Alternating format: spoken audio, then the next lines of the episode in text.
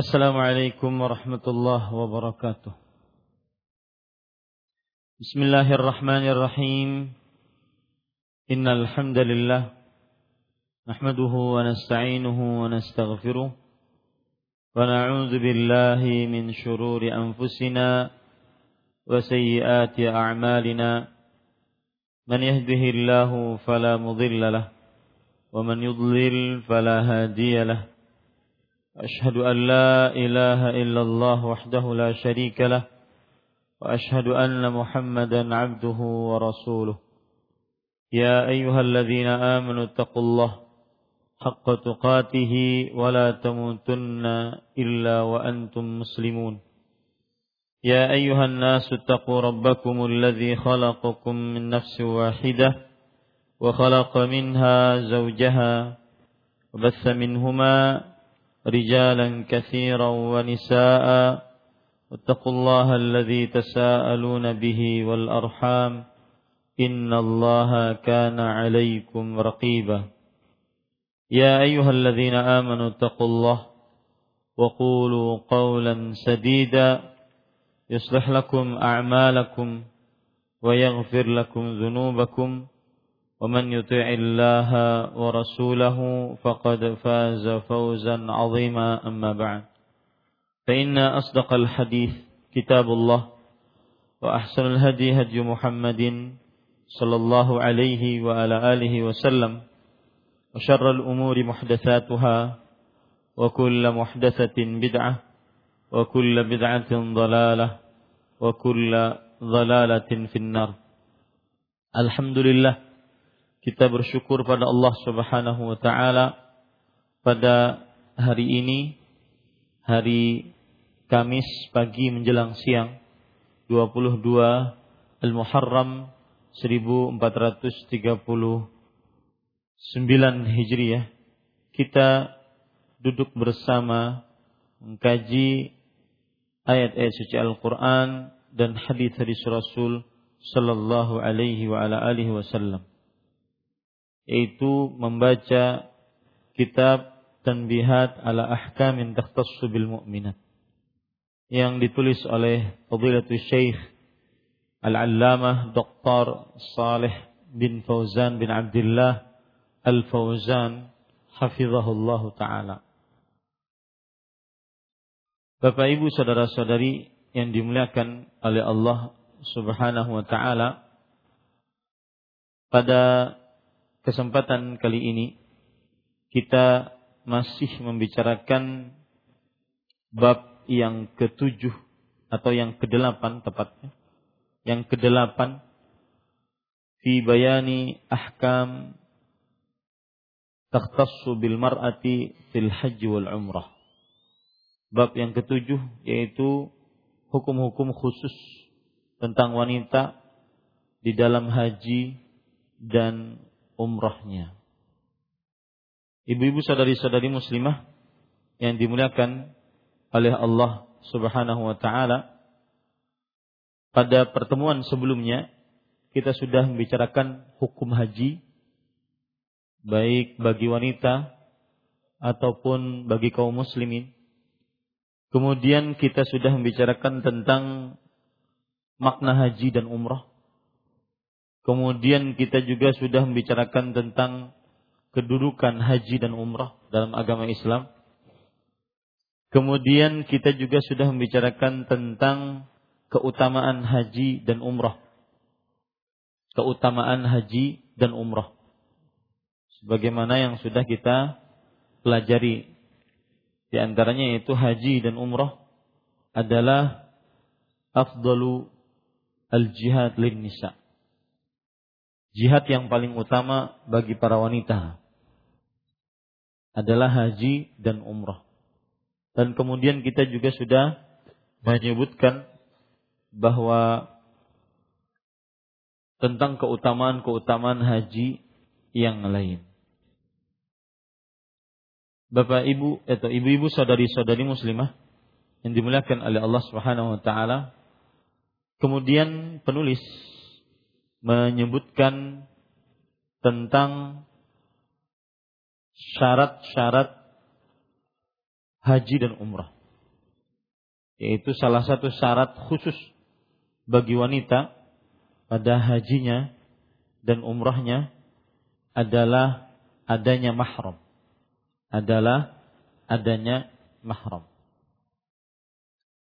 Sebelum itu, ibu-ibu saudari-saudari muslimah yang dimuliakan oleh Allah, kita ingin membicarakan tentang apakah seorang wanita wajib minta izin kepada suaminya untuk berhaji.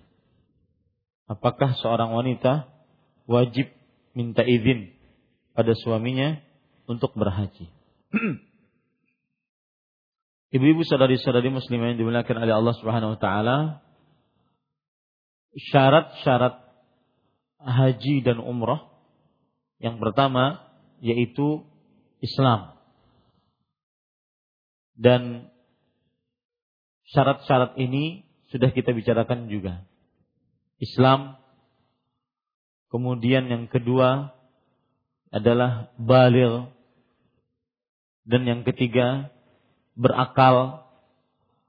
Yang keempat mampu. Dan yang kelima merdeka. Dan khusus syarat-syarat wanita yang eh, eh, khusus dan yang keenam khusus syarat untuk wanita yaitu adanya mahram.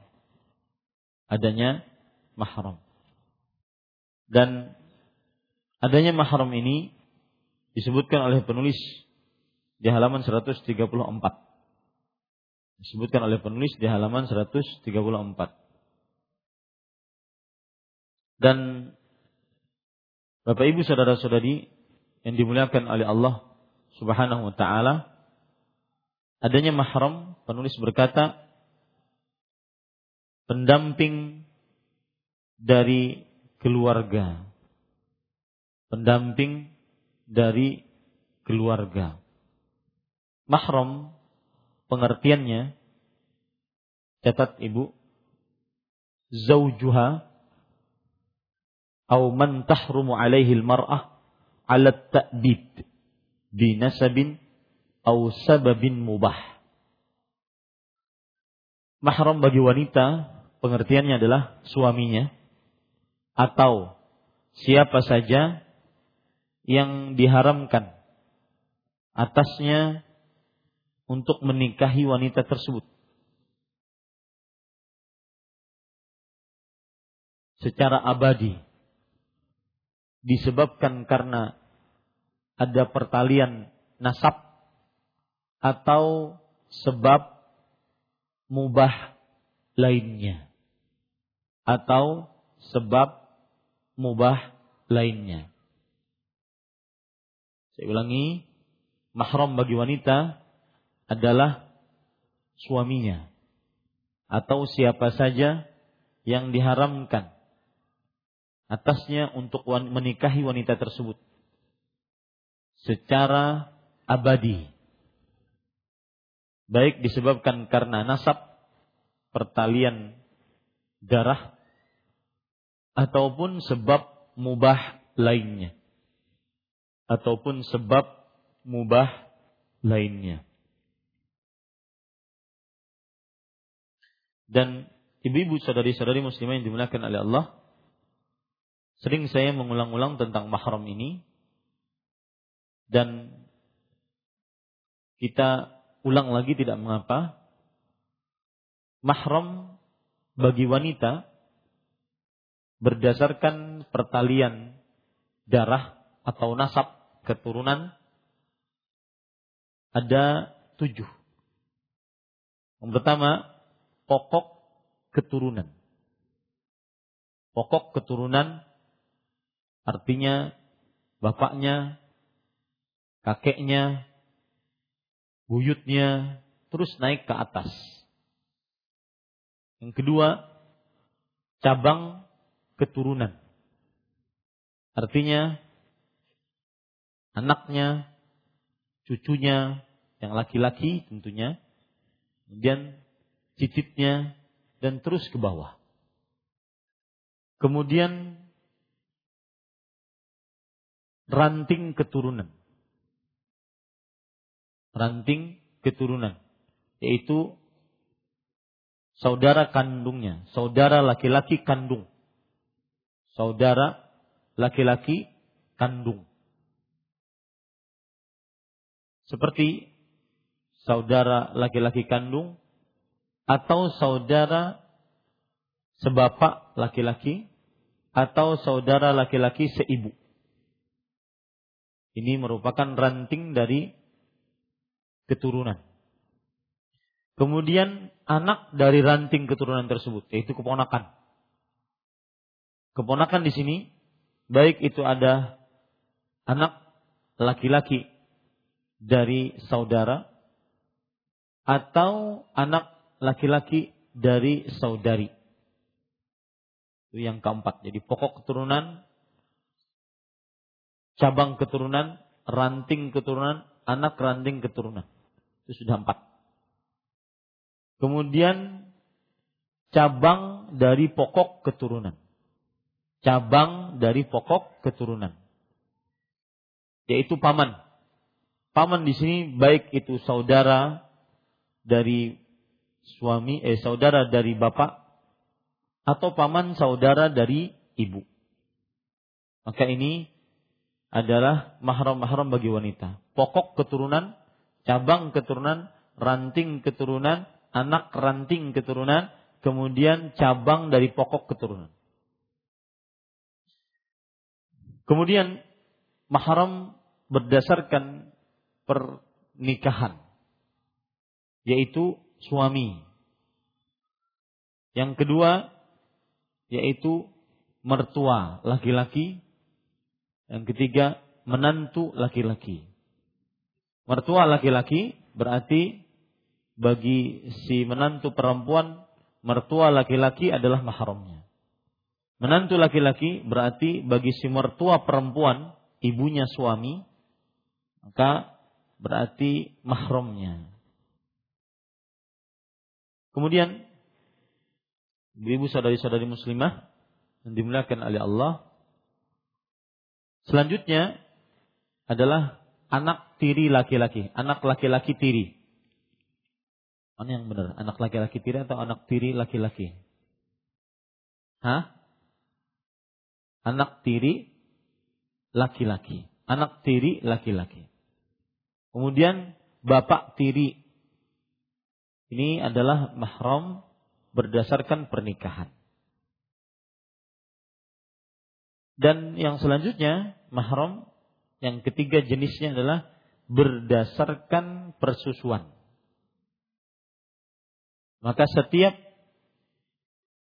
apa saja yang mahram berdasarkan pesus, per, per, nasab, maka mahram juga berdasarkan persusuan. Setiap yang mahram berdasarkan nasab, maka mahram juga berdasarkan pesusuan. Ini ibu saudari-saudari muslimah yang dimuliakan oleh Allah. Penulis Hafizahullah Ta'ala berkata, Al-hajju lahu syurutun ammah. Dalam mengerjakan haji ada syarat-syarat yang berlaku umum. Baik untuk laki-laki maupun perempuan. Lirrajuli wal mar'ati. Baik untuk laki-laki maupun perempuan. Wahyal Islam wal aqlu wal hurriyatu wal bulu wal istita'atul maliyah yaitu Islam berakal merdeka dalam artian bukan budak dewasa dan mampu dalam hal biaya dan perjalanan. Ibu-ibu, saudari-saudari muslimah, inilah syarat-syarat wajibnya haji, Islam. Dan Islam ini syarat sah, kita sudah sebutkan. Seorang kafir tidak sah dia berhaji. Tetapi dia tetap akan disiksa nanti di hari kiamat. Kenapa dia tidak berhaji? Karena pada asal hukumnya orang kafir pun mukhatabuna bi furu'is syariah. Orang kafir pun diberikan redaksi dengan cabang-cabang syariat. Kemudian berakal. Ini syarat sah juga. Yang tidak berakal tidak sah hajinya. Tidak sah hajinya. Kemudian yang ketiga merdeka, bukan budak. Ini syarat wajib. Artinya kalau seandainya seorang yang merdeka baru diwajibkan atasnya haji atau umrah. Adapun orang yang budak dia tidak diwajibkan umrah. Kapan dia nanti merdeka, maka pada saat itu baru diwajibkan atasnya umrah ataupun haji. Kemudian yang ke selanjutnya dewasa. Dewasa di sini maksudnya balir. Ini kurang tepat eh, apa namanya penerjemahannya. Dewasa di sini maksudnya adalah balir. Karena antara balir dengan dewasa mungkin ada perbedaan. Kalau kita buka kamus besar bahasa Indonesia, dewasa, orang dewasa sampai umur atau akil balik. Baik, boleh juga. Ya, dewasa. Tetapi lebih baik pakai istilah balir. Ya, pakai istilah balir. Karena balir pun itu termasuk dari bahasa Indonesia. Balir artinya cukup umur atau dewasa. Ya. Baik, dewasa di sini ada tiga eh, adalah syarat wajib. Anak-anak yang belum dewasa, belum balik, maka tidak diwajibkan atasnya haji atau umrah. Tetapi jika mereka berhaji dan berumrah, maka sah hajinya. Yang kelima yaitu mampu. Mampu dalam hal biaya dan perjalanan. Kita sudah sebutkan bahwa syarat mampu sini adalah az-zadu war-rahilah. Sebagaimana tafsiran dari ulama salaf az-zad warrahilah yaitu bekal dan kendaraan. Ini mampu. Kemudian penulis berkata, wa takhtassul mar'atu bi dan mampu di sini syarat wajib. Syarat wajib. Dalam artian kalau tidak mampu tidak wajib. Makanya kalau seandainya ada orang ingin berumroh tapi ngutang di bank. Ngutang. Ngutangnya saja tidak perlu dilakukan. Karena dia tidak wajib kalau tidak mampu. Apalagi di bank untuk umroh. Ini tidak benar. Begitu juga haji. Ya, begitu juga haji. Mungkin akan ada eh, keadaan yang memaksanya. Di antaranya misalkan di Indonesia haji agak berat dalam artian berat sisi antriannya panjang. Ketika dia sudah dinyatakan tahun ini bisa haji, sedangkan ekonominya tidak mendukung, maka apakah boleh haji ber, apakah dia boleh berhutang untuk berhaji? Karena kalau seandainya dia lepas, mungkin tahun-tahun yang akan datang sulit lagi dia mendapatkan mendapatkan gilirannya. Maka dalam keadaan seperti ini, keadaan yang sangat-sangat spesifik seperti ini, diperbolehkan dia berhutang. Tapi pada asal hukumnya, asalkan setelah haji dia bisa dia mampu bayar.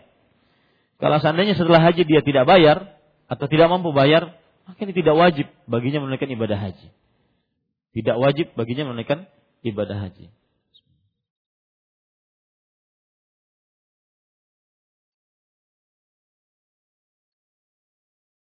Ibu-ibu saudari-saudari muslimah dimuliakan oleh Allah. Jadi syarat mampu adalah syarat wajib. Jika tidak mampu tidak wajib. Tidak wajib.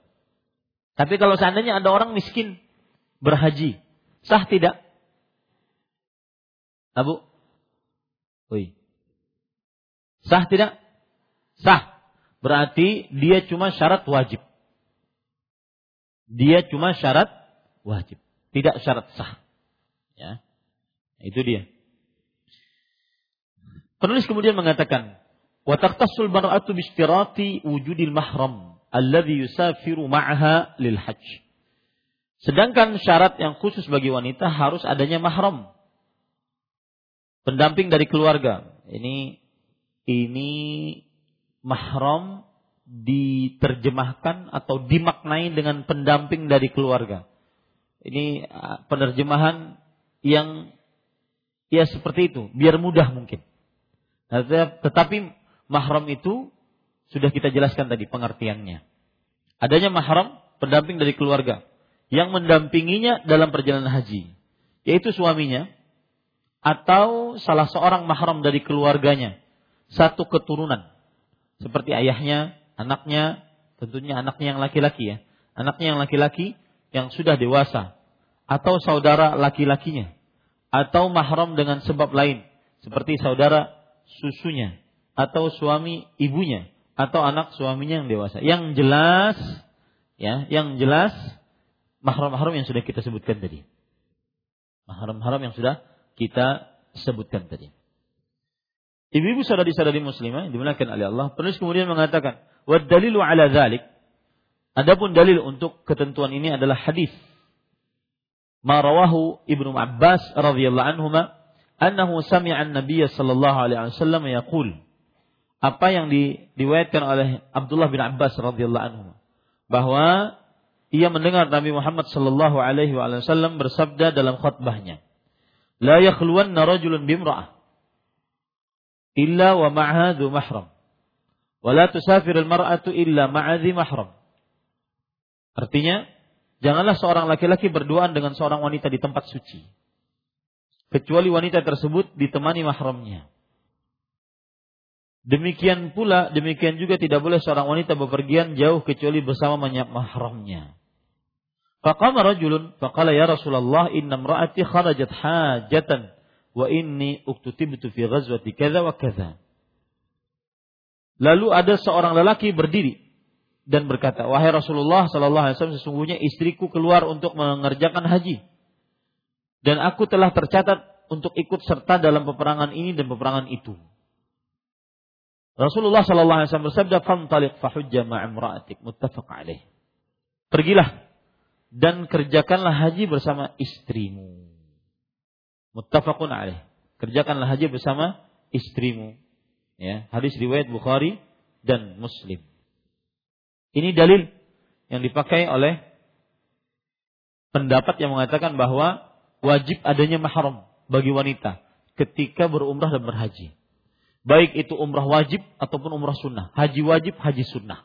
Baik itu ditemani oleh eh, wanita-wanita yang yang dia merasa aman ataupun tidak ditemani oleh wanita-wanita yang dia merasa aman. Ini ibu-ibu saudari-saudari muslim. Wa an Ibnu Umar radhiyallahu anhum qal qala Rasulullah sallallahu alaihi wasallam la tusafiril mar'ah thalathatan illa ma'a dhu mahram. Muttafaqun alaih. Dari Ibnu Umar radhiyallahu anhu ia berkata Rasulullah sallallahu alaihi wasallam bersabda seorang wanita tidak boleh bepergian jauh dalam waktu tiga hari kecuali bersama mahramnya. Kecuali bersama mahramnya.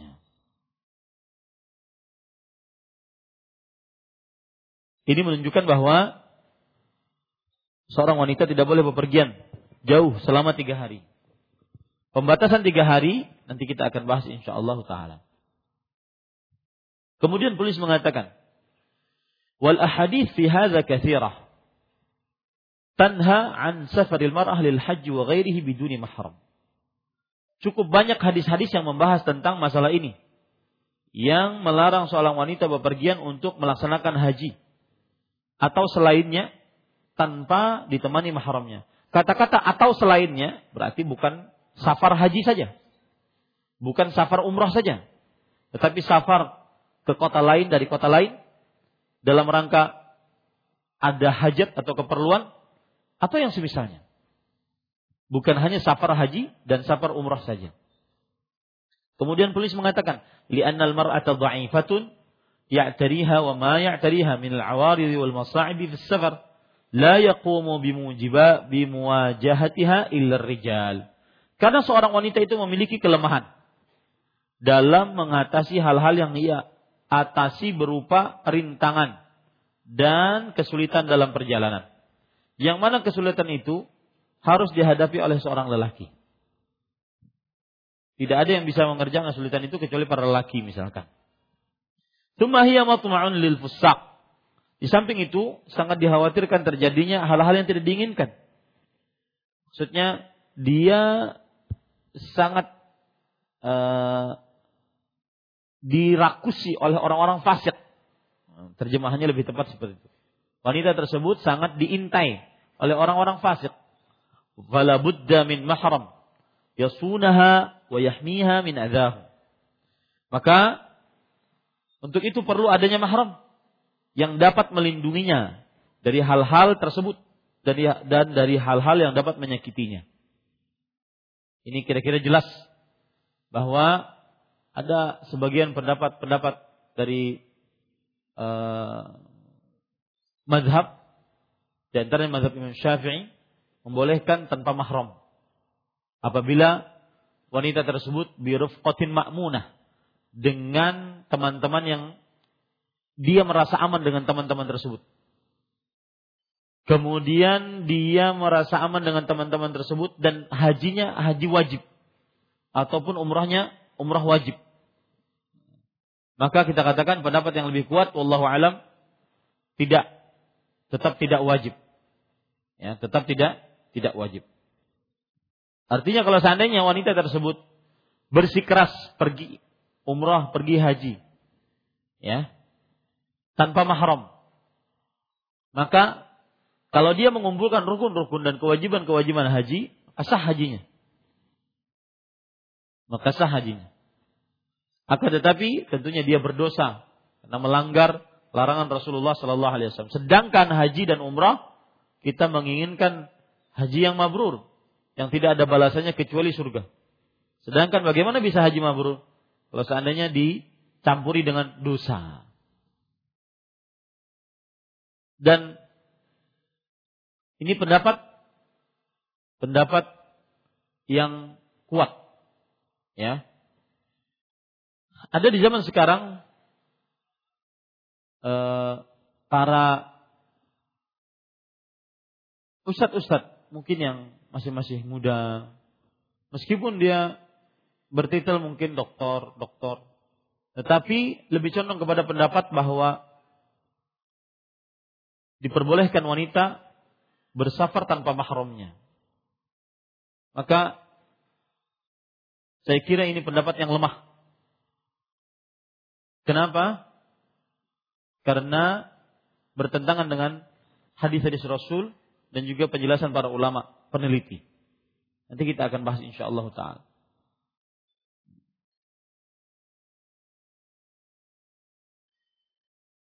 ويشترط في المحرم الذي تصحبه المرأة في حجها العقل والبلوغ والإسلام لأن الكافر لا يؤمن عليها. Adapun syarat-syarat mahram yang menemani wanita tersebut dalam melaksanakan haji yaitu berakal, dewasa, muslim. Nah, ini kenapa hanya disebutkan haji? Karena tadi ada sebagian ulama berpendapat boleh wanita tanpa mahram ditemani hanya teman-temannya yang salihat dan dia merasa aman dengan teman tersebut, tetapi hanya pada haji. Adapun perjalanan lain tidak.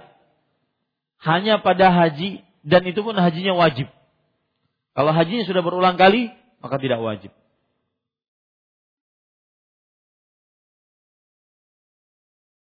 Ini para ikhwan yang dirahmati oleh Allah Subhanahu wa taala. Terus kemudian mengatakan li'annal kafir la yu'manu 'alaiha. Karena jika ia kafir tidak akan dapat menjamin keselamatannya dalam agamanya. Orang kafir tidak bisa menjamin keselamatan agamanya orang yang beriman. Kemudian faida aisat min wujudil mahram lazimaha an tastaniba man yahujju anha. Nah, ini solusi. Solusi.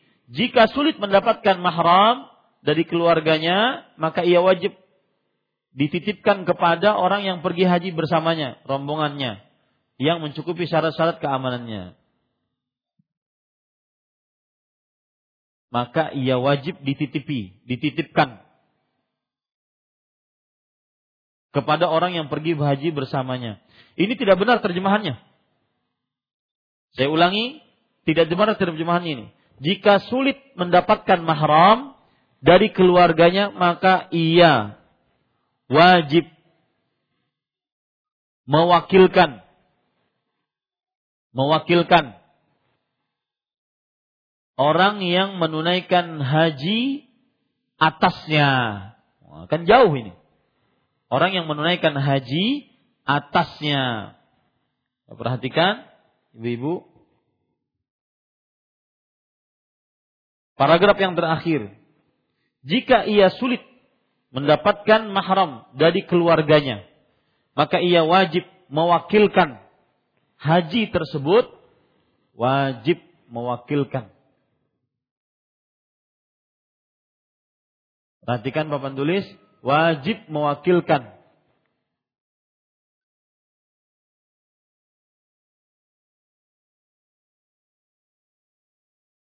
Kepada orang yang menghajikan atasnya. Karena dia dianggap tidak mampu. Karena dia dianggap tidak mampu. Dia seperti orang yang tua, sakit keras, tidak sanggup untuk berhaji dan berumrah. Sakit keras, tidak sanggup untuk berhaji dan berumrah. Ini terjemahan yang benar. Kalau ter, yang buku yang kita lihat, jika sulit mendapatkan mahram dari keluarganya, maka ia wajib dititipkan kepada orang yang pergi haji bersamanya, rombongannya, yang mencukupi syarat-syarat keamanannya. Ini jauh, ini tidak benar ini. Ya, itu terjemahan buku aslinya tidak seperti itu. Ya, kalau kita lihat terjemahannya ini berarti wanita yang tidak sanggup untuk berhaji karena tidak ada mahram maka boleh dititipkan kepada orang lain. Ini tidak benar. Ini terjemahan keliru. Kelirunya fatal. Ya. Dan terjemahan yang benar tadi itu wajib mewakilkan kepada orang yang menghajikan atasnya. Artinya dia lihat siapa yang mampu mengerjakan haji atas namanya. Ustaz, bukankah dia belum meninggal? Iya, belum meninggal. Akan tetapi dia sudah tidak punya mahram. Tidak tidak ada mahram. Ini konsekuensi kalau seandainya kita mengatakan bahwa salah satu syarat wajibnya wanita menunaikan ibadah haji adalah wujudul mahram. Adanya mahram. Ini ibu saudari-saudari muslimah yang dimuliakan oleh Allah. Di buku ibu terjemahannya gimana bu? Seperti terjemahan saya. Hah? Iya bu? Nah, ini, keliru, dirubah bu ya, dirubah. Yang benar lazimah antastanib. Wajib baginya mewakilkan man yahujju anha kepada orang yang menghajikan atas namanya. Jadi dia seperti orang tua renta yang tidak sanggup lagi duduk di pesawat, orang yang sakit, uh, sulit diharapkan kesembuhannya, bukan tidak diharapkan ya, sulit diharapkan kesembuhannya ini boleh dihajikan atau diumrahkan atasnya terutama haji wajib.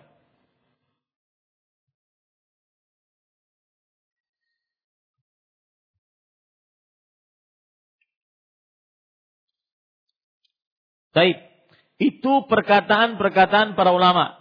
Eh, afan, perkataan-perkataan syekh tentang wajibnya wanita berihram eh, atau ditemani mahram maksud saya ketika menunaikan ibadah haji dan umrah. Ketika menunaikan ibadah haji dan umrah. Kita kupas ini dulu eh, dalam-dalam ya masalah ini. Sehingga kita benar-benar paham baik-baik. Saya akan sebutkan tambahan dalil tambahan dalil bahwa wajibnya ditemani mahram tatkala menaikkan ibadah haji atau umrah. Baik hajinya yang pertama kali atau umrahnya yang pertama kali. Baik hajinya uh,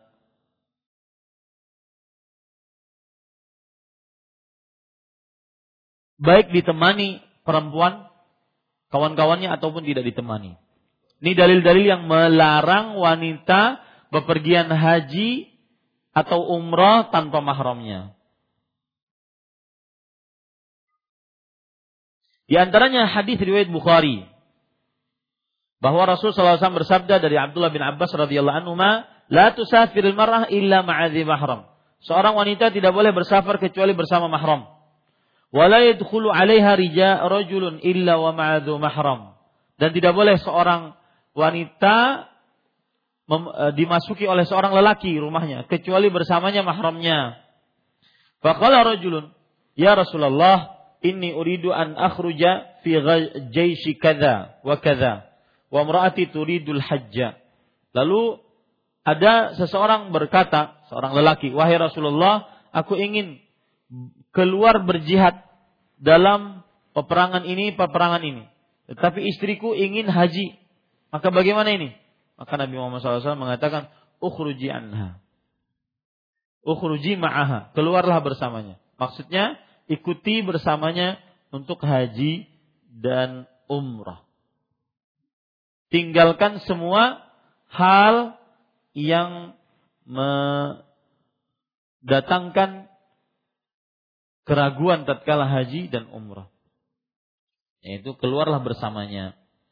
Hadis yang lain. Hadis yang diriwayatkan dari riwayat Bukhari juga. Rasul sallallahu alaihi wasallam bersabda, "La yahillu limra'atin tu'minu billahi wal yawmil akhir an tusafira masirata yaum wa lailah. Laisa ma'aha hurmah." Tidak halal bagi seorang wanita yang beriman kepada Allah dan Rasul dan hari akhir untuk bepergian selama satu hari satu malam. Kecuali bersamanya mahramnya. Kecuali bersamanya mahramnya. Ini ibu-ibu, saudari-saudari muslimah yang dimuliakan oleh Allah. Kemudian hadis yang lain, hadis dari Abu Sa'id Al-Khudri radhiyallahu anhu, riwayat Bukhari. Dari Qaza'ah Maula Ziyad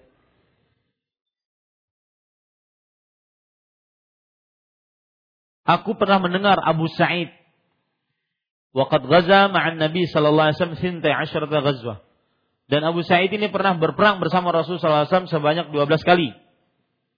Qala arba'un sami'tuhunna min Rasulillah sallallahu alaihi wasallam.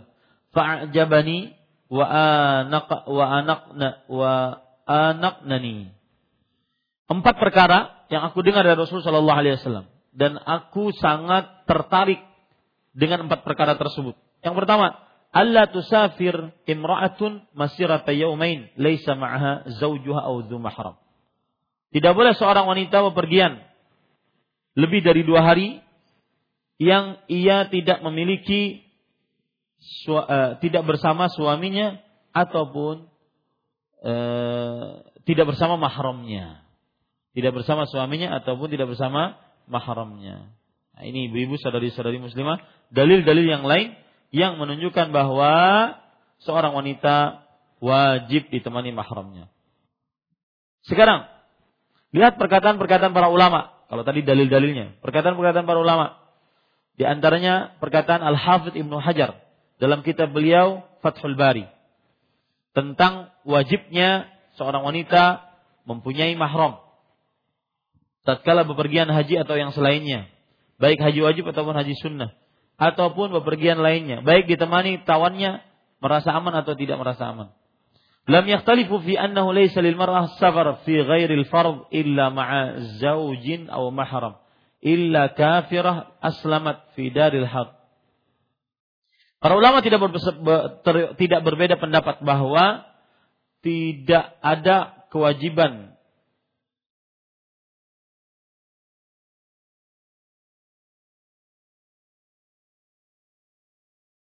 Tidak ada bagi wanita safar tidak boleh bagi wanita safar yang bukan safar wajib kecuali ditemani oleh mahramnya. Oleh suaminya atau mahramnya. Atau ditemani oleh seorang kafirah yang masuk Islam kemudian di perkampungan peperangan ataupun budak yang setelah dilepaskan dia masuk Islam.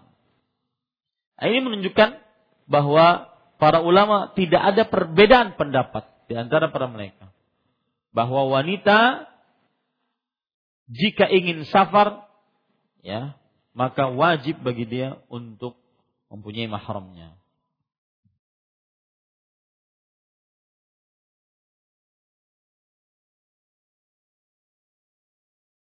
Baik. Ibu-ibu saudari-saudari muslimah yang dimuliakan oleh Allah Subhanahu wa taala,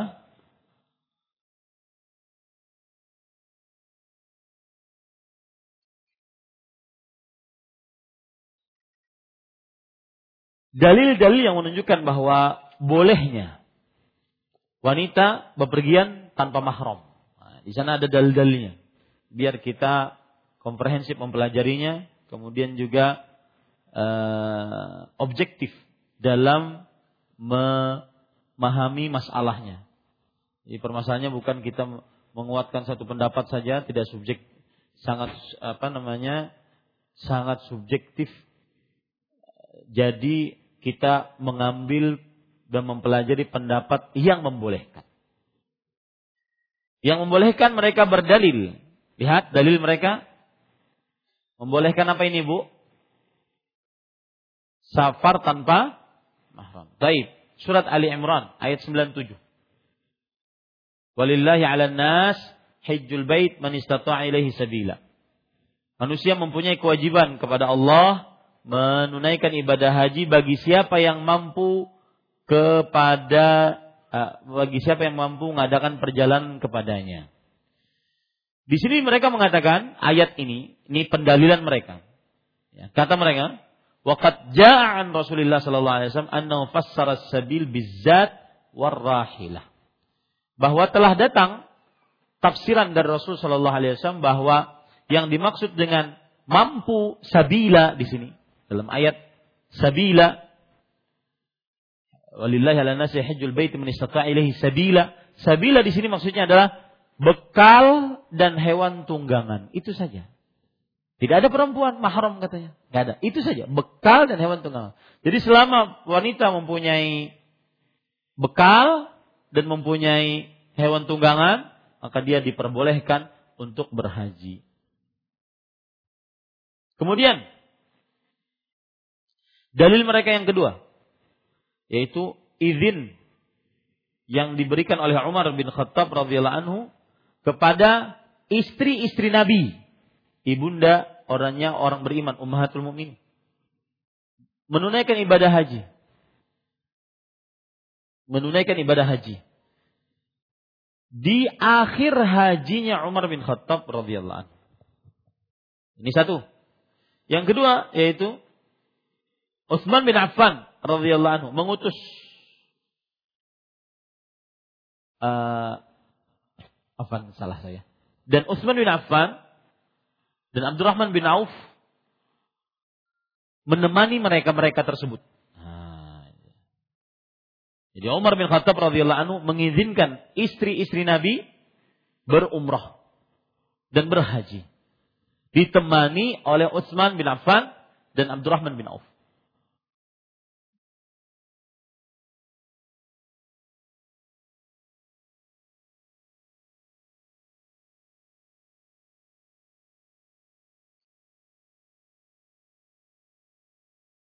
Dalil yang ketiga yang dipakai oleh ulama yang berpendapat bolehnya wanita bepergian tanpa mahram. Yaitu hadis Rasul yang berbunyi, "La tamna'u ima Allah masajid Allah." Janganlah kalian melarang istri-istri kalian pergi ke rumah-rumah Allah. Wal Masjidil Haram min hadhil masajid. Kata mereka, Masjidil Haram termasuk rumah-rumah Allah. Bahkan rumah Allah yang paling mulia. Nah, itu dia. Makanya nggak boleh perempuan dilarang untuk pergi ke masjid. Ini kata mereka. Kemudian e, perkataan yang ke apa dalil yang keempat yang menunjukkan bolehnya wanita bepergian tanpa mahram yaitu ucapan Nabi Muhammad sallallahu alaihi wasallam kepada Adi bin Hatim. Adi bin Hatim. Saya sudah menyebutkan bahwa boleh seorang anak dinamai Adi. Itu termasuk nama para sahabat. Adi. Adi bin Hatim. Nabi Muhammad SAW bersabda, "Fa in talat bika hayatun latarayinna dha'inah." Jika hidupmu panjang wahai Adi, maka engkau akan melihat dha'inah, yaitu wanita. Tertahilu minal hirah, minal hayrah, hatta tatufa bil Ka'bah, la takhafu ahadan illallah. Engkau akan melihat para seorang wanita yang sudah uh, berumur bepergian dari Hairah. Hairah itu adalah dari dari Yaman. Sampai dia ke Mekah, tawaf di Ka'bah. Dia tidak takut kepada seorang pun. Ini kan dia sendirian lihat. Kata pendapat yang mengatakan bahwa wanita eh, boleh bepergian tanpa mahram. Dia sendirian. Tidak ada yang tahu kecuali Allah Subhanahu wa taala. Eh, tidak ada yang dia takuti kecuali Allah Subhanahu wa taala. Taib. Sekarang para ikhwan yang dirahmati oleh Allah Subhanahu wa taala kita ingin menjawab pendapat yang mengatakan boleh berhaji dan berumrah tanpa mahram. Tadi mereka berdalil dengan surat Ali Imran ayat 97. Man istata'a ilaihi sabila, siapa yang sanggup perjalanan ke sana. Sanggup di sini ada dua, azat warrahilah, yaitu bekal dan hewan tunggangan. Makanya kata mereka, boleh kalau wanita mempunyai bekal, hewan tunggangan, itu dalam hal ini adalah pesawat, maka pada saat itu boleh dia untuk bepergian tanpa mahram. Nah, jawabannya bagaimana ini? Para ikhwan yang dirahmati oleh Allah, jawabannya adalah bahwa yang disebutkan dengan mampu adalah azat warrahilah yaitu bekal dan juga hewan tunggangan maka hadis ini lemah nah, jawabannya itu hadis ini lemah dan tidak sedikit dari ulama-ulama uh, tempo dulu ataupun tempo sekarang yang melemahkan hadis ini yang melemahkan hadis ini. Baik. Kemudian pada ikhwan yang dirahmati oleh Allah Subhanahu wa taala, adapun pendalilan mereka yang kedua bahwa Umar bin Khattab mengizinkan di zamannya para wanita istri-istri Nabi berhaji tanpa mahramnya, hanya ditemani oleh Utsman bin Affan dan Abdurrahman bin Zaid. Bagaimana cara menjawabnya? Cara menjawabnya yaitu para ikhwan yang dirahmati oleh Allah Subhanahu wa taala,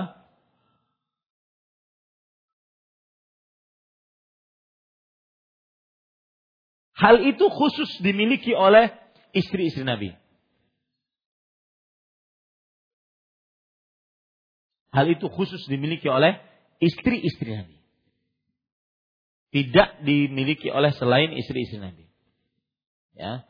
Kemudian dalil yang ketiga yang mereka bawakan yaitu bahwa Nabi Muhammad SAW tidak mengatakan tidak boleh melarang wanita-wanita pergi ke masjid dan Masjidil Haram termasuk dari masjid.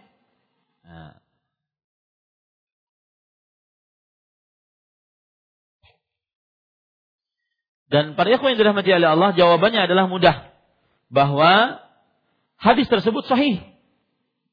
Tetapi hadis tersebut umum. Ya, umum dan dikhususkan dengan masjid-masjid. Bukan berarti bersafar ke masjid-masjid. Hadisnya umum. Ya. Fayukhassu bil masajid allati laisa hunaka safarun ilaiha. Maka dikhususkan dengan masjid-masjid yang ti, orang tidak bepergian ke sana. Orang yang tidak bepergian ke sana. Artinya Rasulullah SAW bersabda, janganlah kamu melarang istri-istri kalian pergi ke masjid-masjid Allah. Maka yang dimaksud di sini adalah masjid-masjid yang merupakan mahram. Ya, masjid-masjid yang merupakan mahram. E, apa? Tempat-tempat yang e, yang seorang tidak perlu mahram padanya. Tempat-tempat masjid yang seseorang tidak perlu mahram padanya. Itu maksudnya. Artinya kalau seandainya dia safar wajib mahram. Tapi kalau seandainya dari uh, Sultan Adam ke, ke Masjid Imam Syafi'i tidak perlu mahram. Nah, yang seperti ini yang dimaksud dalam hadis itu. Seorang suami tidak boleh melarang istrinya pergi ke masjid yang tidak perlu mahram. Perjalannya tidak memerlukan mahramnya. Nah, adapun sabda Nabi Muhammad SAW akan ada wanita sendirian berjalan dari Yaman ke Mekah dan dia tidak takut kepada seorang pun. Maka kita katakan hadisnya sahih. Ya, hadisnya sahih, riwayat Bukhari. Tetapi bagaimana cara menjawabnya? Cara menjawabnya adalah bahwa Rasul Shallallahu Alaihi Wasallam mengabarkan keadaan di akhir zaman. Bukan berarti membenarkan kejadian itu. Mengabarkan keadaan di akhir zaman. Bukan berarti membolehkan kejadian itu. Dia. Ya. Seperti misalkan Rasulullah SAW mengatakan, min asyrati sa'ah kasratul harj. Termasuk tanda hari kiamat adalah banyaknya pembunuhan. Apakah kabar itu kemudian kita boleh membunuh? Boleh nggak bu? Tidak. Nah sama tadi kabar bahwa Rasulullah SAW memberitahukan bahwa bahwa akan ada nanti di akhir zaman kalau seandainya Adi bin Hatim itu panjang umurnya akan ada di akhir zaman wanita dari negeri Yaman ke Mekah sendirian. Apakah ini kabar atau menunjukkan persetujuan Rasulullah SAW? Apa bu? Kabar, tidak menunjukkan kebolehan. Ya, ini para ikhwan dirahmati oleh Allah Subhanahu wa taala.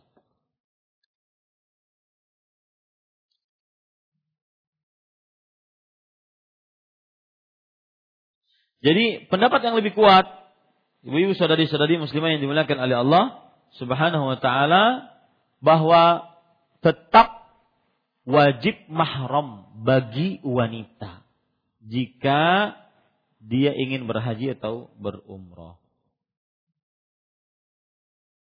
Itu kira-kira ibu-ibu yang yang bisa saya sampaikan pada kesempatan kali ini bahwa Permasalahan pertama yang berkaitan dengan hajinya para perempuan adalah wujud uh, uh, apa?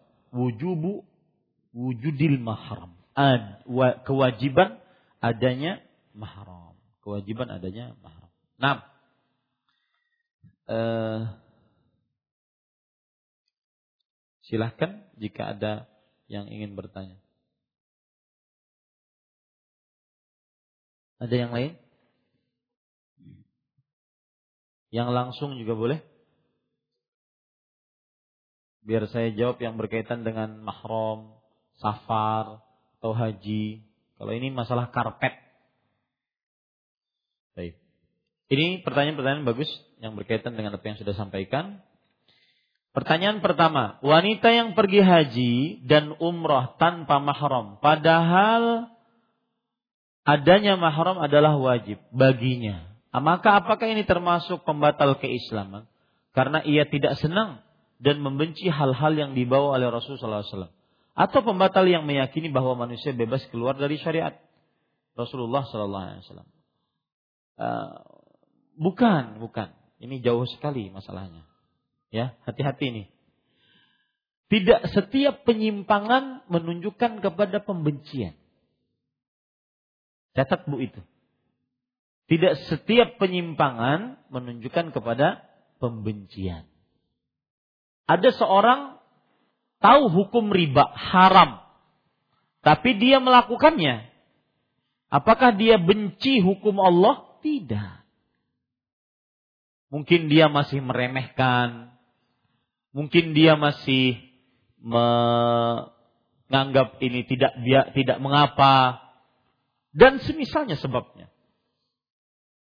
Adapun benci beda. Benci itu dia membenci dari hatinya terhadap syariat itu. Meskipun dia mengerjakan syariat itu. tapi dia benci. Nah, ini yang merupakan kekufuran. Maka ini hati-hati pertanyaan ini ya. Eh, saya takut pertanyaan ini, saya tidak menuduh yang bertanya, saya takut pertanyaan seperti ini akan menjadi terlalu berlebih-lebihan. Dan itu biasanya dimiliki oleh orang yang baru taubat. Baru berhijrah. Misalkan, saya beri contoh ya. Ini saya lebarkan masalahnya. Misalkan ada seorang wanita baru berhijrah.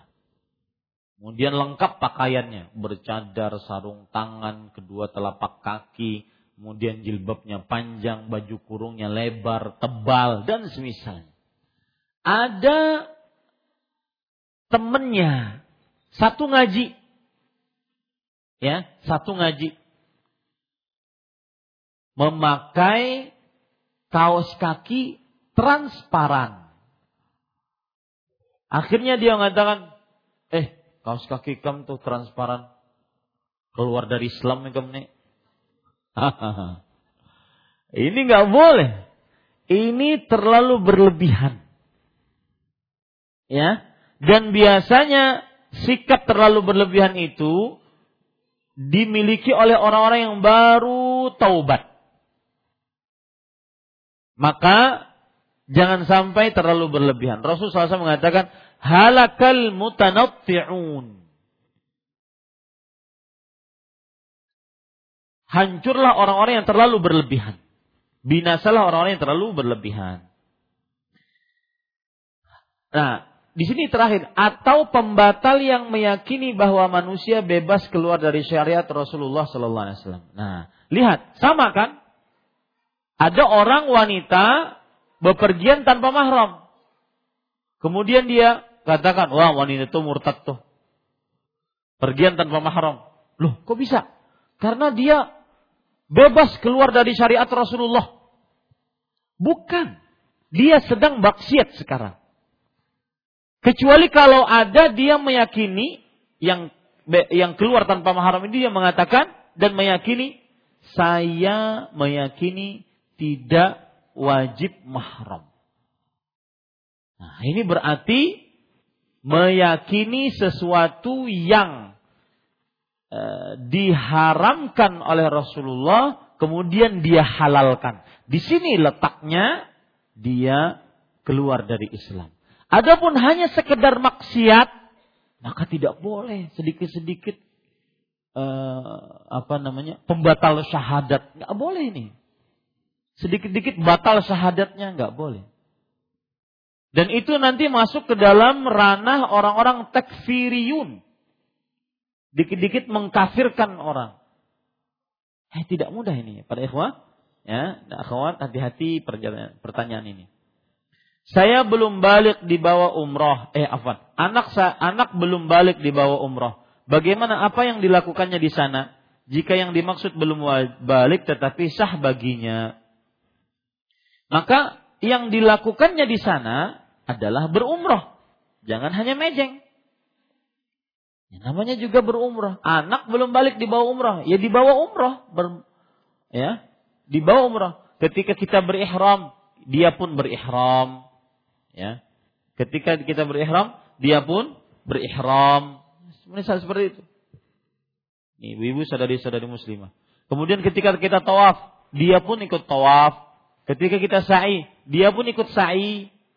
Sampai tahalul juga seperti itu. Kalau seandainya anaknya sudah bisa mengucapkan uh, isyar ihram, yaitu mengisyaratkan untuk masuk dalam ihram ya dengan mengucapkan labbaika umratan maka dia mengucapkan sendiri.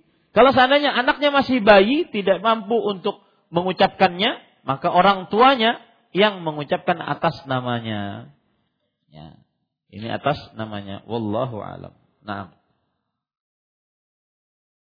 Apakah ibu tiri saya atau istri dari ayah adalah mahram suami saya. Oh tidak jauh. Huh, enak aja suaminya. Karena dilelek suami. Ya. Ibu tiri bukan mahram suami. Ya. Tetapi ibu kandung yang mahram suami.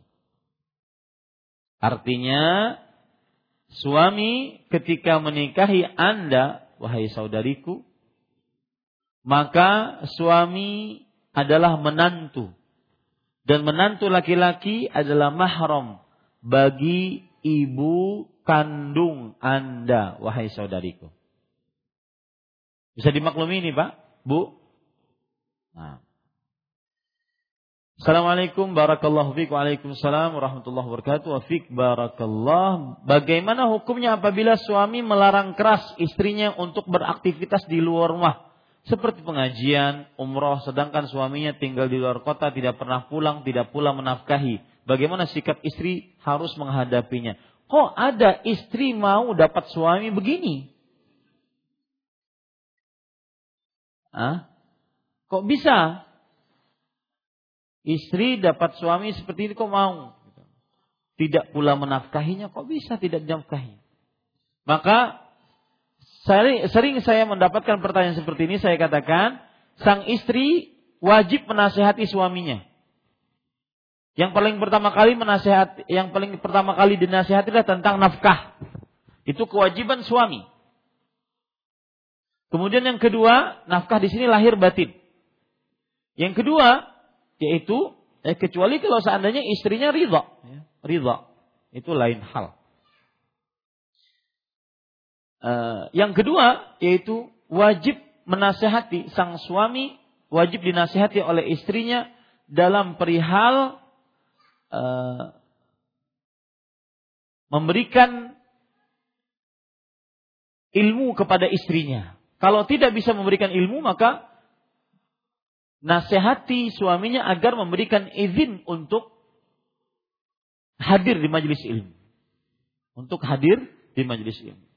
Kalau seandainya tidak dihadirkan, maka terus saja nasihati. E, kemudian undang dua keluarganya. Undang dua keluarga besar sekaligus sehingga terjadi ajang nasihat. Dan katakan apa yang terjadi di antara e, suami istri ini. Kalau seandainya tidak sanggup juga, maka ini suami tidak pantas untuk jadi suami. Ya, Sekarang banyak travel haji atau umrah yang menyediakan jasa pembuatan surat mahram untuk wanita-wanita yang pergi tanpa mahram. Dan pada praktek keberangkatannya pihak travel akan menunjuk seorang laki dalam rombongan tersebut untuk menjadi mahram. Apakah ada konsekuensi secara syariat bagi si laki-laki ini yang ditunjuk sebagai mahram?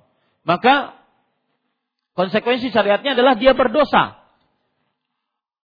Karena berarti menjadi mahram jadi jadian. Dia berdosa. Ya, konsekuensi syariatnya. Karena itu haram hukumnya. Tidak dibenarkan. Pendapat dari madhab syafi'i yang membolehkan wanita pergi tanpa mahram, perhatikan, hanya pada haji wajib. Yang kedua, ditemani teman-teman wanita, bukan teman laki-laki. Ya. Jadi surat kuasa mahram ini datang dari mana? SKM. Surat kuasa mahram ini. Ini syariatnya dari mana ini? Ini tidak benar. Dan dikhawatirkan berpindah betulan ke mahromannya. Karena Rasulullah SAW bersabda, Salasun jidduhun najid wahazluhun najid. Tiga perkara yang sungguh-sungguhnya terjadi dan main-mainnya terjadi. Nikah, talak, rujuk. Kita jangan main-main. Ya, jangan main-main. Ada seorang syekh cerita kepada saya. Kita pernah di depan gunung Uhud. Kemudian setelah itu, syekh ini meremehkan seorang pemuda. Kemudian kata Syekh ini, wahai pemuda, kalau kamu sanggup menaiki gunung Uhud dan pulang kembali dengan selamat, maka anak perempuanku jadi istrimu. Maka pemuda ini pun maju dengan tekad yang bulat. Dia akhirnya naik ke gunung Uhud, pulang lagi. Akhirnya harus jadi. Anak perempuannya jadi istri anak perempuan syekh tersebut jadi istri si pemuda ini. Tidak boleh main-main. Ini adalah penyimpangan agama. Ya, SKM, surat kuasa mahram penyimpangan agama. Dan suami yang menghalalkan seperti itu ataupun membolehkan istrinya seperti itu, ini dayus. Suaminya dayus, alladzi yuqirru fi ahli khubs yang membiarkan di tengah-tengah e, keluarganya terjadi keburukan, kebobrokan, dayus dan diancam tidak masuk surga selamanya. Mahram bagi wanita adalah suaminya atau siapa saja yang diharamkan untuk menikahi wanita tersebut secara abadi baik disebabkan oleh nasab ataupun sebab mubah lainnya. Bagaimana dengan mahram berdasarkan pernikahan? Kalau terjadi perceraian, yang mana saja yang merupakan mahram abadi? Mertua. Antara mertua dan menantu. Itu mahram abadi. Fatimah nikah dengan utuh. Ya, Fatimah nikah dengan utuh. Maka Fatimah ini mahram bagi bapaknya utuh. Bapaknya utuh mahram bagi si Fatimah. Ya, utuh ini mahram bagi ibunya Fatimah. Itulah mahram abadi. Ya, itu mahram abadi. Wallahu a'lam. Apakah saudara tiri anak ibu tiri? Laki-laki mahram untuk saya, maka saudara tiri bukan mahram. Saudara tiri bukan mahram. Tidak boleh berduaan, tidak boleh bersalaman, tidak boleh bersafar dengannya. Ya, bahkan boleh menikah dengannya. Boleh menikah. Maaf pertanyaan kami tidak sesuai tema, tidak mengapa, sudah biasa. Sepaham kami hafid-hafid Quran yang baik adalah yang hafalannya bersanad sampai ke Rasulullah Sallallahu Alaihi Wasallam. Maka pelafalan huruf-huruf hijaiyah pun juga baku, artinya sudah standar bentuk mulut. Letak lidah pun sama dengan cara Rasulullah SAW mengucapkannya. Apakah betul begitu Ustaz? Bolehkah kami minta dijelaskan satu atau dua hadis tentang makhraj huruf dari Rasulullah SAW? Misalkan Rasulullah SAW adalah orang yang paling fasih mengucapkan huruf Allah. Kata kami saya ada hadisnya. Uh, lebih baik pertanyaan ini disampaikan kepada ahli baca Quran kita. Yaitu Ustaz Aiman hafizahullah. Yang berbicara di hadapan ibu ini debu-debu berterbangan. Tanya ke ahlinya. Dan saya pun bertekad kalau seandainya para dokter-dokter itu datang ke Banjarmasin, Ustaz Haikal, Ustaz siapa lagi, Syadam Hussein, maka saya berhenti ngajar. Biar dokter-dokter itu saja kita peras ilmunya cocok, lebih cocok ngajar daripada yang kerocok-kerocok seperti ini. Allah musta'an. Assalamualaikum warahmatullahi wabarakatuh. Waalaikumsalam warahmatullahi wabarakatuh. Sekarang banyak dijual sejadah tebal dengan bahan lapisan dan model bagian dalamnya serupa seperti kasur kecil atau matras sampai dengan tebal eh, kurang lebih 2 cm sehingga saat dipakai untuk sujud terasa empuk di kening Bagaimana Ustaz jika salah satu kerabat saya beliau masih di luar dari keadaan uzur, masih dalam keadaan sehat atau tidak sedang sakit memakai sejadah tersebut? Apakah dapat mengurangi pahala? Sah-sah salat, sahkah salatnya? Adakah dalil yang khusus menguraikan tentang permukaan dan bahan sajadah? Jawabannya kalau ditanya apakah sah salatnya? Sah salatnya. Selama dia meletakkan kedua eh, meletakkan tujuh anggota sujudnya dalam hadis Abdullah bin Abbas radhiyallahu anhu, "Umirtu an asjuda ala sab'ati a'dham." Aku diperintahkan untuk sujud di atas tujuh anggota tubuh. Dahi, kemudian hidung satu, kedua telapak tangan tiga, kedua lutut lima, kedua jari jemari tujuh. Tujuh anggota tubuh. Selama itu meskipun e, sejadahnya tebal, selama dia masih bisa meletakkan itu dan sempurna, maka tidak mengapa empuk tersebut. Sah alatnya. Apakah dapat mengurangi pahala? Maka tidak. Eh, Pak, permasalahan pahala ini berkaitan dengan kesempurnaan sholat. Maka selama sah sholatnya dan sempurna, maka tidak mengurangi pahalanya. Apakah dalil yang khusus mengurangkan tentang permukaan atau bahan sejadah? Tidak ada dalil khusus. Yang jelas ada dalil bahwa ketika sujud kita tidak boleh meniup permukaannya lantai yang ingin kita sujudi. Ya, atau mengibas lantai yang kita ingin sujud. Itu saja. Wallahu a'lam. Sama hukumnya juga permasalahan sholat di atas kasur yang empuk. Apa hukumnya? Salat di atas kasur yang empuk. Ya. Enggak sama hukumnya seperti itu. Wallahu alam. Bolehkah berniat ingin berumrah setiap tahun? Niat boleh. Bahkan niat yang baik. Ya, niat yang baik itu. Ataukah lebih utama memberikan dan menghadiahkan kepada saudara keluarga yang belum berumrah? Dikerjakan dua-duanya. Berumrah sendiri iya, kemudian jika ada uang berlebih diberikan juga kepada keluarganya. Rasulullah SAW bersabda, "Tabi'u bainal haji wal umrah, fa innahuma yanfiyanil faqra wal dhunuba kama yanfil kiru khabathal hadid." Artinya, ikutilah selalu haji dan umrah. Ulang-ulang selalu. Sesungguhnya keduanya menghapuskan kemiskinan dan dosa-dosa. Kemiskinan dosa-dosa. Sebagaimana ubupan api pada pandai besi menghilangkan karat-karat karat-karat pada besi. Allahu alam. Meskipun sudah tua, apakah tetap dengan mahram? Tolong disebutkan. Lebih lagi. Ya, ini ini ini Tuhan siapa hendak menolong Sidin? Ya, check in kada bisa Sidin. Ya, ini para ikhwan yang dirahmati oleh Allah Subhanahu wa taala. Tolong disebutkan uzur apa saja yang wanita dibolehkan haji tanpa mahram. Tidak ada uzur. Ya, tidak ada uzur. Karena hukumnya wajib. Hukumnya wajib. Lihat tadi, seorang laki-laki yang ingin berjihad sudah tertulis. Batalkan jihadnya dan berpergian dengan istrinya. Tidak ada uzur.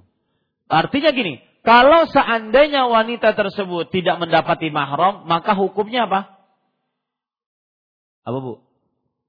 Kalau wanita tersebut ya, ada uang, ada kesehatan, ada kendaraan, ada bekal, tapi tidak ada mahramnya.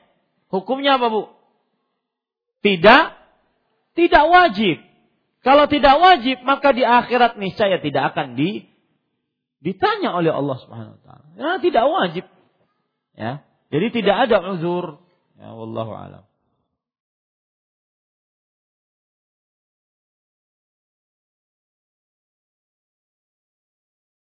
Assalamualaikum warahmatullahi wabarakatuh. Waalaikumsalam warahmatullahi Bagaimana hukumnya bagi akhwat yang safar untuk kuliah? Sedangkan kuliah itu bertahun-tahun. Jazakallahu khairan. Maka jawabannya saya berikan solusi dulu. Nikahlah ya agar ada mahramnya sehingga bertahun-tahun Anda dengan suami Anda. Nikahlah.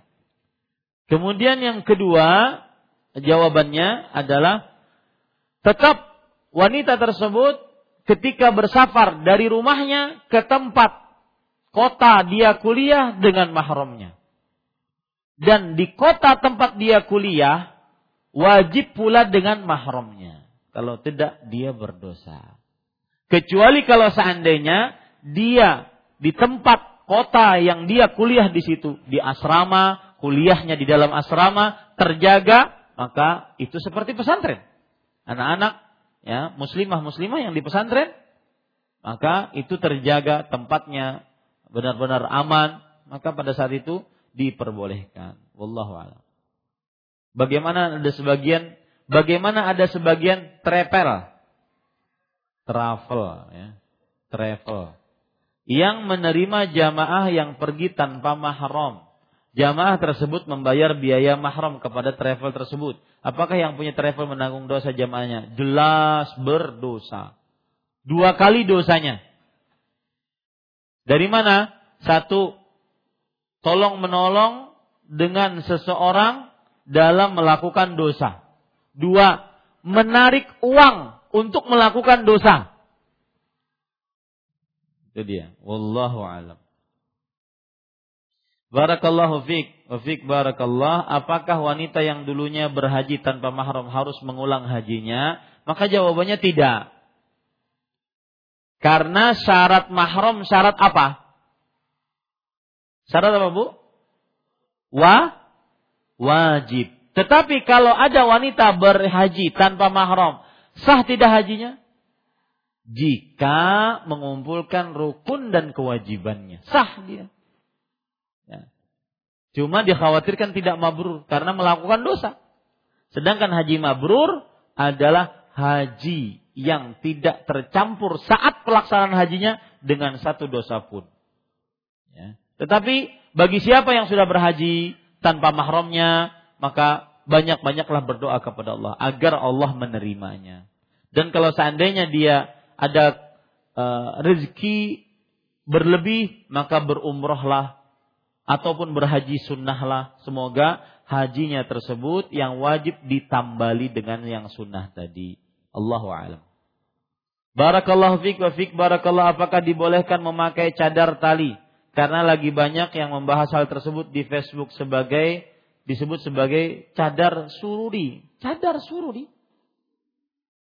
Kok ada cadar sururi? A'udzubillahi minasyaitonirrajim min hamzihi wa nafthihi wa nafthihi. Ya. Ini terlalu berlebihan para ikhwah. Terlalu berlebihan. Subhanallah. Saya harus menjelaskan dari mana ini. Panjang permasalahannya. Gini loh. Begini. Begini. Ya bingung saya menjelaskan. Uh, orang Muslim wajib berakidah ahlus sunnah wal jamaah.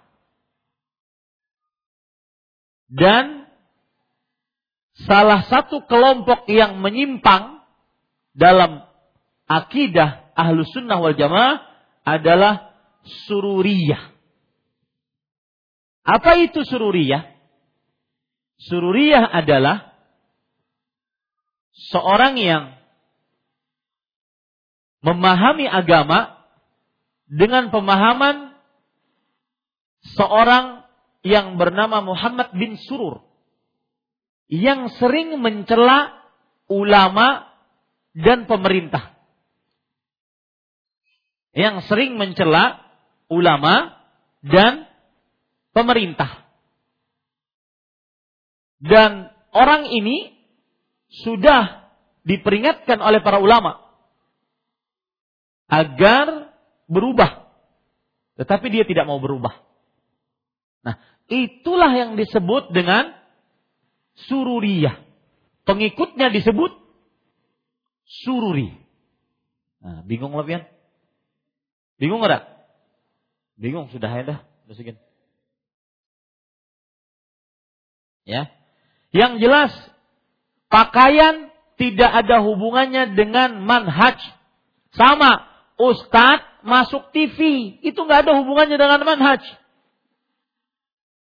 Kok heran, saya masuk TV disebut manhajnya rusak. Dari sisi mana? Orang dikeluarkan dari ahlu sunnah itu karena satu, dia menyelisihi sesuatu yang merupakan pondasi dasar dari keyakinan ahlu sunnah wal jamaah.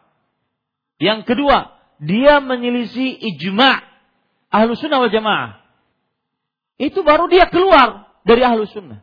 Ini ustadz masuk TV. Dari sisi mana ente mengeluarkan si fulan, ustadz atau saya dari ahlu sunnah? Dari sisi mana? Ini bukan permasalahan manhaj. Ini masalah istihadiyah khilafiyah. Perbedaan pendapat dalam mengambil sebuah hukum. Ya, ini sekarang uh, foto saya ataupun gambar saya, video saya terlihat di TV, ditonton oleh ibu-ibu.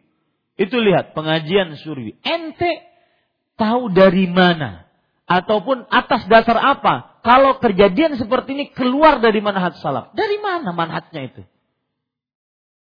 Mengeluarkan orang dari manhaj salaf dari ahlu sunnah wal jamaah. Dari mana itu? Apa dasarnya itu? Sama sama kayak tadi.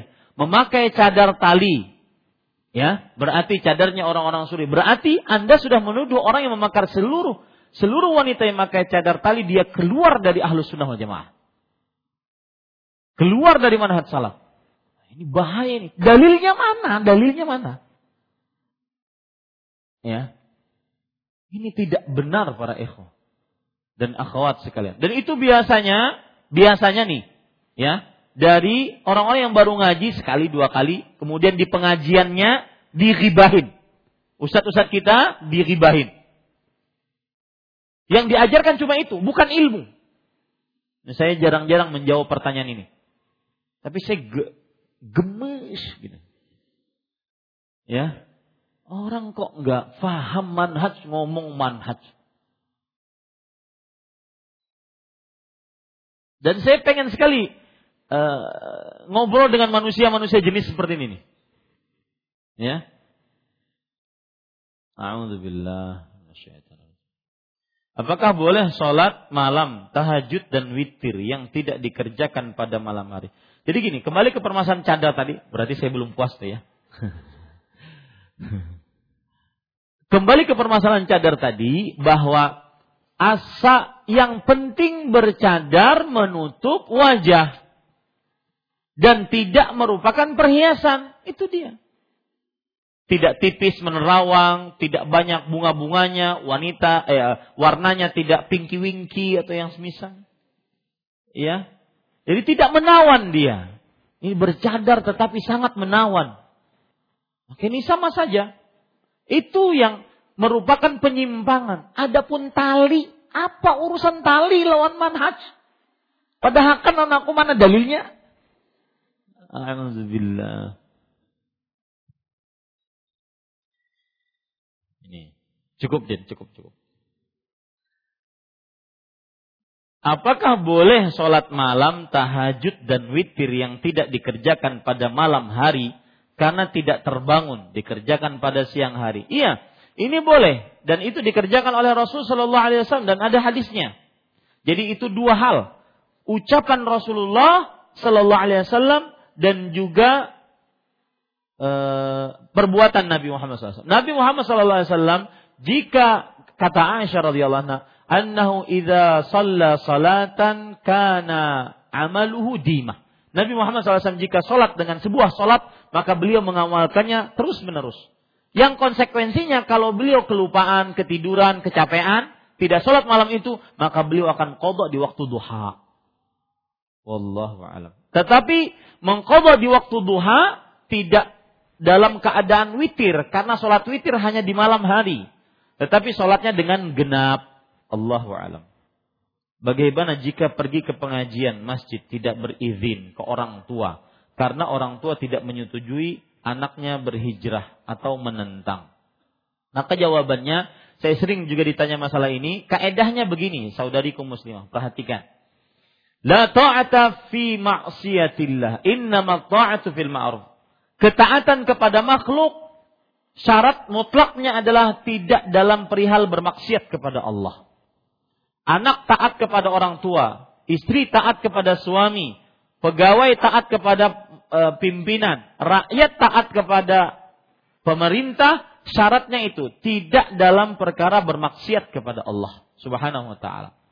Maka ketika orang tua melarang seorang anak perempuannya pergi ke pengajian, maka pada saat itu dia menasehati orang tuanya bahwa yang dituntut ini adalah ilmu agama berdalil dari Al-Qur'an dan hadis yang dipahami oleh para sahabat. Kemudian juga dia berdoa kepada Allah agar dilapangkan hati orang tuanya. Kemudian yang ketiga, jika memang tidak bisa menuntut kecuali dengan hadir di majelis ilmu, maka keluarlah tidak mengapa. Dan itu bukan sebuah kedurhakaan. Tetapi kalau seandainya bisa menghadiri masih melalui radio, melalui televisi, melalui internet, maka cukup dengan itu dan terus saja berdoa dan menasehati orang tuanya. Wallahu alam. Apakah kakek atau nenek dari istri suami merupakan mahram? Kakek atau nenek dari istri Berarti suami mempunyai istri, istri ini mempunyai kakek atau nenek. Tentunya kalau suami dengan kakek tidak ada hubungan mahram-mahram macam-macam. Ya. Laki-laki sama-sama laki-laki. Tetapi dengan nenek maka ini tidak mahram. Ya, karena jauh neneknya istri jauh. Kalau seandainya istri dengan kakeknya suami, ini juga jauh ya, bukan mahram. Yang mahram itu adalah si suaminya ya, suaminya ataupun anak perempuan yang mempunyai kakek, maka itu mahram. Nah, alhamdulillah selesai kajian ini, ibu saudari-saudari muslimah eh, dan tadi saya masih ingin berpesan seseorang tidak boleh dikeluarkan dari ahlu sunnah dari manhaj salaf kecuali dengan kesalahan yang mu'tabar. Ya. Adapun dengan permasalahan khilafiyah, ijtihadiyah, perbedaan pendapat di antara para ulama yang sebagian ulama berusaha mencari dalil itu tidak mengeluarkan seseorang dari Islam atau dari manhaj salaf maksud saya. Sama seperti tadi. Ya. Ustadz masuk TV. Ustadz kelihatan di TV. Itu adalah ciri pengajian suri. Ente dalilnya mana? Ini para ikhwan yang dirahmati oleh Allah Subhanahu wa taala. Sedangkan secara pengertian tidak sesuai. Karena ajaran sururiyah adalah ajaran yang menghina pemerintah, kemudian e, menghina ulama, sedangkan kita tidak melakukan seperti itu. Jadi jangan latah dengan sedikit-sedikit ngomong seperti itu. Dan saya sering mendengar jamaah Masjid Imam Syafi'i terutama muslimahnya sering dihasut e, oleh orang-orang yang tidak bertanggung jawab. Ya. Maka orang-orang ini kalau ada yang menghasut ibu seperti itu, bawa ke rumah ulun. Ayo kita ke sana takunis sidin. Nah, gitu aja. Takutan tau menggatar tau. Ya, apalagi lo nasihat khair loh, dimamai sidin mengantai. Ya. Atau diajak sidin ketawa. Ya, kita cukupkan dengan kafaratul majlis. Subhanakallah hamdik. Asyhadu an la ilaha illa anta astaghfiruka wa atubu ilaik. Wassalamualaikum warahmatullahi wabarakatuh.